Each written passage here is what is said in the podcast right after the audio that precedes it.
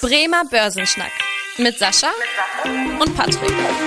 Moin und herzlich willkommen zu einer neuen Podcast-Folge. Mein Name ist Patrick Pech, mit dabei ist wie immer der Sascha Otto und wir beide schnacken jede Woche in diesem Podcast über ein spannendes Börsenthema.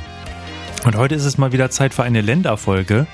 Wir hatten ja bereits verschiedenste Länder hier im Fokus, haben uns mal die Wirtschaft angeguckt und auch die Investitionsmöglichkeiten in diesen Ländern.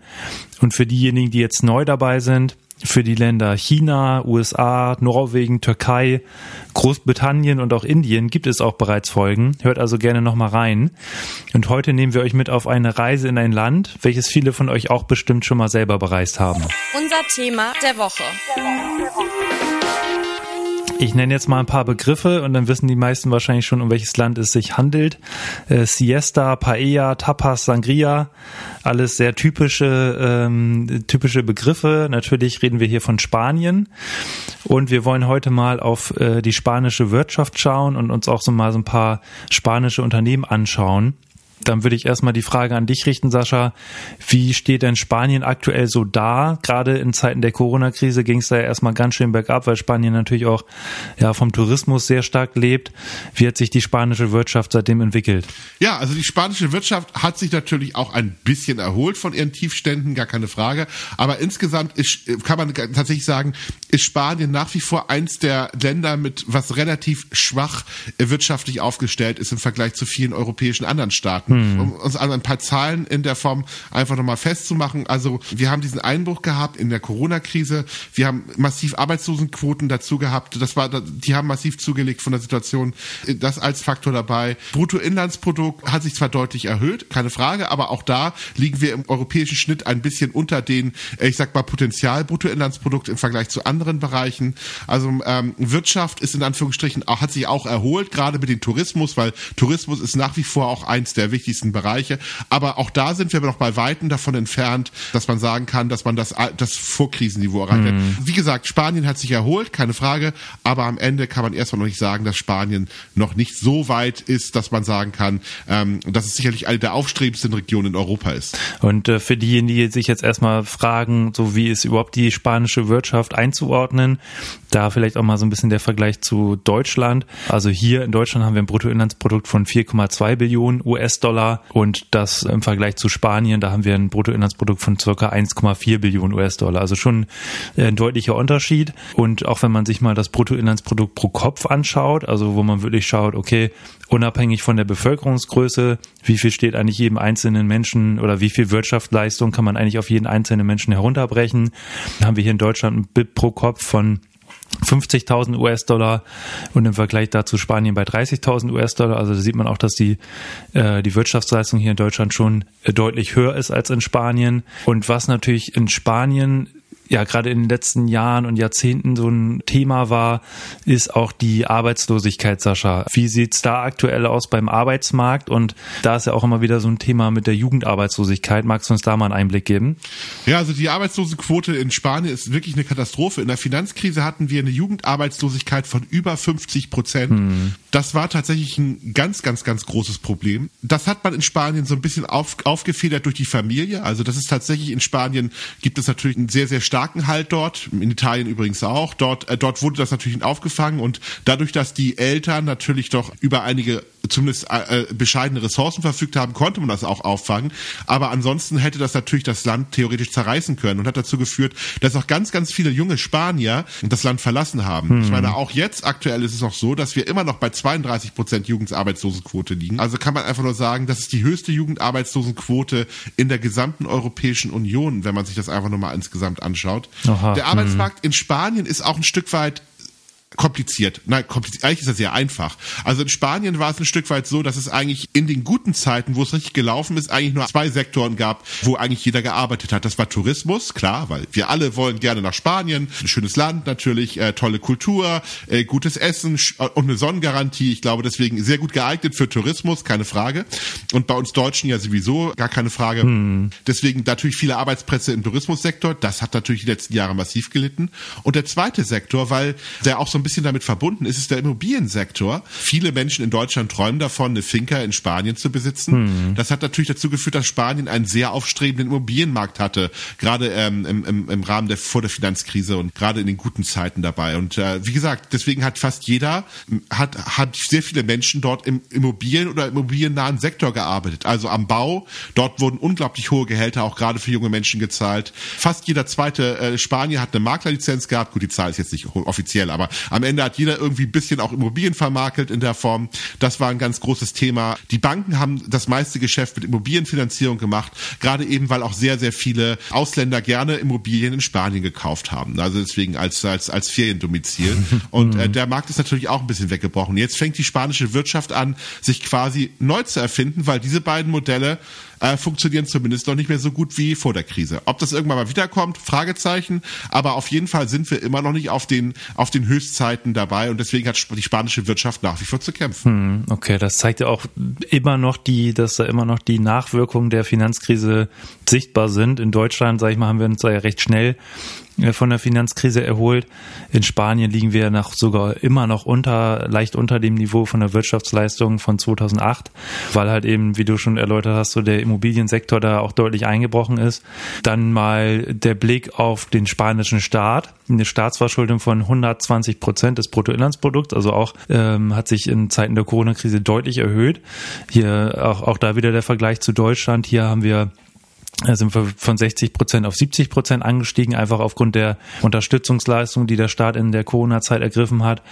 Äh, in Spanien eben von 95 Prozent auf 120 Prozent. Also auch da sieht man, was für eine heftige Auswirkung da auch die Corona-Krise hatte. Und Sascha, wie sieht's da mit dem äh, spanischen Staatsanleihen aus? Ist das zum Beispiel auch eine Möglichkeit, wo man mal sagen kann, da schaue ich mir mal die Renditen an, ist das interessant und wie sieht das so der Kapitalmarkt aktuell? Also aktuell ist, sind natürlich die spanischen Renditen auch äh, ein bisschen angezogen mit den steigenden Zinsniveau in der Europäischen Union. Also ganz klar. Mhm. Also kann man einfach nur sagen, dass das natürlich auch noch attraktiver ist. Wir liegen da momentan so knapp bei drei Prozent für die zehnjährige spanische Anleihe.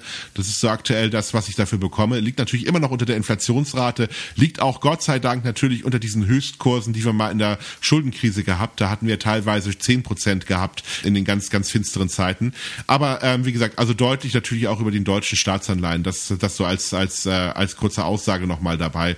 Da liegen wir so bei zwei, 2,1 Prozent. Das ist momentan das, was die deutschen Staatsanleihen vergleichbar in der Form aktuell bezahlen. Ist das jetzt spannend? Also ich glaube, das Risiko ist überschaubar, weil am Ende haben wir tatsächlich auch in der Europäischen Union momentan ein ziemlich klares Statement, mhm. dass man natürlich auch die Staatsanleihen aus den äh, südeuropäischen Staaten jetzt stützen würde, wenn es dann ein bisschen rumpelt. Die Europäische Zentralbank hat da ja auch gerade, auch wenn die Zinsen erhöht werden, trotzdem gesagt, wir werden uns insbesondere um diese Länder kümmern. Also ich kann jetzt einfach nur sagen, kann man machen, muss man nicht machen. Für jemand, der nur Anleihen kaufen will, ist es sicherlich interessanter als eine deutsche Staatsanleihe, wobei die ja auch mit 2,1 Prozent jetzt nicht so unattraktiv wie die, die letzten hm, Jahren. okay, also auch da eine deutliche Erholung der, der Renditen. Okay, und dann schauen wir mal auf den Aktien Aktienmarkt, ne, für viele natürlich auch. Ich würde gerne ja, mal eine Sache gerne. einmal reingrätschen, Mach weil das. ich finde tatsächlich, ich glaube, das wird den einen oder anderen nicht so richtig bewusst sein, aber ich glaube, man muss auch noch mal bei Spanien noch mal auf die politische Situation insgesamt gucken und nicht nur auf den Staat, weil tatsächlich Spanien ist eine der ich sag mal, Länder, die am spätesten die Demokratie eingeführt haben und deswegen dadurch natürlich auch noch eine gewisse politische Last ist. Also wenn man sich überlegt, dass bis 1975 quasi dieses Franco-Regime, also mit, äh, mit diesem ähm, Diktator Franco quasi geherrscht hat in Spanien, ähm, muss man natürlich sagen, die haben tatsächlich Demokratie oder, die, äh, oder eine parlamentarische Demokratie deutlich später eingeführt als die meisten anderen europäischen Staaten. Das ist ein wichtiger Faktor dabei. Und der zweite wichtige Faktor auch nochmal, was man sich auch immer anschauen muss in Spanien, hm. sind ja diese diese Abspaltungsbewegung in Katalonien. Das ist jetzt ein bisschen ruhiger geworden, die letzten äh, Wochen, Monate, aber wir erinnern uns ja alle noch mal ein Stück weiter dran, dass auch einzelne äh, Regionalpolitiker dann ins Ausland geflohen sind, weil sie Angst hatten, verurteilt zu werden. Stimmt. Das hat mhm. ja noch eine ganze Menge Aufmerksamkeit mit sich gebracht. Gut, das Thema ist jetzt aktuell nicht unbedingt in den Medien präsent, aber ich wollte einfach nur ein Stück weit damit einfach klar, äh, einfach nochmal aufzeigen, Spanien ist auf jeden Fall politisch auch noch nicht die stabilste Region im Vergleich zu anderen europäischen Staaten. Das sollte man zumindest sich auch nochmal in bisschen anschauen. Ich glaube jetzt auch nicht, dass die Demokratie in Spanien kippen sollte, aber man muss einfach nur, wenn man, wenn man diese, diese Bewegung in der Bevölkerung sehen, dass die natürlich weniger Erfahrung haben mit demokratischen Prozessen, als wir es äh, zum Beispiel hatten. Wir haben ja doch relativ schnell nach dem Zweiten Weltkrieg dann äh, tatsächlich die demokratischen Strukturen eingeführt, also 20 Jahre vor den Spaniern de facto. Und das ist natürlich auch nochmal dann eine quasi eine fast eine ganze politische Generation gewesen, die man mehr Zeit hatte, äh, Demokratie auch zu lernen. Hm, ja, guter Hinweis auf jeden Fall und spannend. Und äh, dann würde ich sagen, jetzt der Schwenk rüber zum Aktienmarkt und äh, auch mal der Blick auf ein paar Unternehmen. Wir haben ja schon gesagt, äh, die Tourismusbranche ist da sehr groß, auch äh, Landwirtschaft zum Beispiel. Äh, wir haben uns jetzt aber eher mal die größeren Unternehmen äh, aus Spanien rausgesucht. In Spanien gibt's ja auch den IBEX 35, also der spanische Aktienindex. Der hat sich auch deutlich erholt seit Corona, aber ist halt, hat immer noch nicht dieses Vor-Corona-Niveau erreicht. Also vor Corona lagen wir bei 10.000 Punkten, heute bei etwas über 8.000 Punkten. Und das zeigt eben auch, dass der spanische Aktienmarkt noch nicht 100 Prozent von der Corona-Krise sich erholt hat. Und äh, wenn man auch mal so ein bisschen weiter zurückschaut, sieht man da analog zu der Wirtschaft, wie wir das eben äh, aufgezeigt haben, dass die Finanzkrise eben sehr, sehr heftig war in Spanien. Da lagen wir bei deutlich über 15.000 Punkten. Also muss man einfach sagen, seitdem eher eine schwache Entwicklung im Aktienmarkt. Nichtsdestotrotz jetzt mal der Blick auf die größten Unternehmen. Äh, ich würde mir einfach mal das erste Unternehmen rausschnappen, und zwar Iberdrola. Da haben wir auch schon mal berichtet, als wir über das Thema erneuerbare Energien gesprochen haben. Weil was es natürlich in Spanien gibt, ist Sonne und äh, auch Wind. Und Iberdrola ist halt eben ein sehr großer Player im Bereich der erneuerbaren Energien, einer der größten Stromproduzenten Europas und äh, halt vor allem tätig im Bereich Windkraft und Solar aber ist nicht ein reiner ähm, erneuerbarer Energiehersteller, sage ich mal, oder Produzent, sondern hat auch noch äh, Kernkraftwerke im Portfolio. Also da für diejenigen, die jetzt sehr, sehr auf diese Nachhaltigkeitsschiene schauen, äh, muss man sagen, dass es da nicht 100% grün ist, in Anführungsstrichen. Äh, eine Marktkapitalisierung von 65 Milliarden Euro, also schon ein sehr, sehr großer Konzern, der da, der da am Markt ist. Sascha, was gibt's noch so für große Unternehmen in Spanien? Ja, also ich würde jetzt mal auch nochmal den Energiesektor nochmal besser weiterführen. Naturgie, äh, wie auch immer auch die ausgesprochen werden, also ähm, die eher, ich kenne die noch als äh, Gas Natural, so hießen die mal äh, früher, ist quasi, wie der Name schon sagt, ein, ein ganz großer Versorger und in Anführungsstrichen auch ein ganz großer Vermarkter von Erdgas und die haben sich tatsächlich in den letzten Jahren massiv auf das Thema Flüssiggas konzentriert. Mhm. Mm, deswegen hat die Aktie natürlich auch eine ganz gute ähm, Performance so die letzten Wochen hingelegt, weil das natürlich diejenigen waren, wo die Bestelltelefone geklingelt haben, bis der Arzt kommt. Also ich kann mir vorstellen, dass die eher die Situation Situation hatten, dass sie gar nicht so viel liefern konnten, wie jetzt irgendwie die halbe Welt in der Form machen würde. Aber wie gesagt, sicherlich eines der Unternehmen, was gerade von der Flüssiggasdiskussion gerade profitiert, aber deswegen ist die Aktie auch gut gelaufen und deswegen natürlich auch relativ teuer, gar keine Frage. Und dann würde ich mir auch nochmal ein anderes Unternehmen äh, raussuchen und zwar eben aus der Tourismusbranche, ähm, Amadeus IT. Über das Unternehmen hatten wir sogar auch schon mal kurz berichtet. Wir haben ja schon mal so eine äh, Branchenüberblick aus dem Tourismussektor gemacht. Marktkapitalisierung von rund 22 Milliarden Euro. Und Amadeus stellt einfach so dieses ganze Backend-Software für Reservierungssysteme dar. Also verdient quasi an vielen Buchungen irgendwie mit, sei es äh, Fluggesellschaften, Reisebüros, Hotels und so weiter. Also überall, wo Buchungen stattfinden, äh, ist Amadeus sehr, sehr aktiv.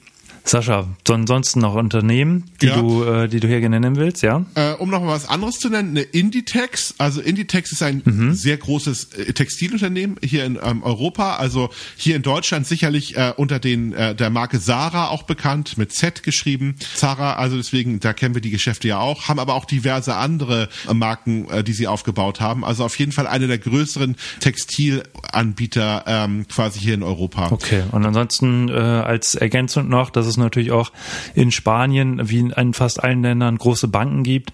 Äh, hier zu nennen auch vielen wahrscheinlich bekannt äh, die Bank Santander, die auch in Deutschland aktiv ist unter der Santander Consumer Bank äh, als, als Tochtergesellschaft. Eben hier in Deutschland vor allem im Darlehensbereich für Privatleute, aber Banco Santander eben Spaniens größte Bank und äh, da auch noch die BBVA, die auch vor allem in Lateinamerika oder Südamerika auch sehr aktiv ist. Also hier würde ich sagen eine bunte Palette äh, an Unternehmen, die wir mal so vorgestellt haben. Sascha, hast du noch Ergänzungen? Ja, eine Sache würde ich ganz gerne noch machen, weil wir haben ja doch so ein bisschen so einen negativen Touch reingebracht in das Ganze. Mhm. Und sicherlich, wenn man die nackten Zahlen sich anguckt, gibt's da sicherlich äh, vieles, was man zumindest hinterfragen kann in der spanischen Wirtschaft. Aber ich würde zumindest noch mal eine Lanze brechen, auch ein bisschen, ein bisschen positiven Optimismus aufzubauen, weil Spanien hat einen ganz gewaltigen Vorteil, auch gerade nicht nur der Staat, sondern auch die Unternehmen. Spanien hat aufgrund natürlich der Sprache und natürlich auch der Geschichte einen sehr guten Draht nach Südamerika. Also wenn man sich anschaut, die meisten Unternehmen, die wir dort genannt haben, haben in der Regel doch auch eine sehr gute ausgebaute Infrastruktur und auch sehr gute Geschäftsverbindungen nach Südamerika. Mhm. Sicherlich ist Südamerika momentan auch ein Markt, der schwieriger ist. Wir haben da ja momentan auch einige Unruhen, einige politische Verwerfungen. Es gibt einige Staaten, die natürlich momentan quasi auch Krisen bewältigen müssen. Einige Staaten stehen natürlich auch kurz vor der Pleite. Also keine Frage, das ist aber in Südamerika eigentlich immer schon so gewesen. Auf der anderen Seite ist äh, Südamerika natürlich auch wirtschaftlich gesehen ein ganz, ganz großer, wichtiger Lieferant von Rohstoffen, beziehungsweise natürlich also nicht nur die, die die, die Hard Commodities, Chile als größter Kupferexporteur, um Beispiel zu nennen. Hm. Ähm, natürlich aber auch die Thematiken Fleisch und tatsächlich auch natürlich andere landwirtschaftliche Produkte, die dort exportiert werden. Also das äh, ganz, ganz wichtiger Sektor. Und natürlich auch dann tatsächlich eine, naja, relativ junge Bevölkerung und aufstrebende Wirtschaftskraft in einigen Regionen dabei. Also es ist da auch tatsächlich einiges gut dabei. Und deswegen kann ich einfach nur sagen, das wird sicherlich nicht morgen passieren. Also Südamerika muss da sicherlich noch die einige oder andere Krise bewältigen. Aber da ist sicherlich strategisch Spanien eine der, der, der interessanteren Märkte, um auch über diese positive Entwicklung, die dann vielleicht mal kommen könnte, in Südamerika zu partizipieren. Und ich glaube auch für die Europäische Union ist das sicherlich so ein bisschen die Region, die uns die Möglichkeit auch in Europa ermöglicht, dort weiter Geschäfte zu tätigen.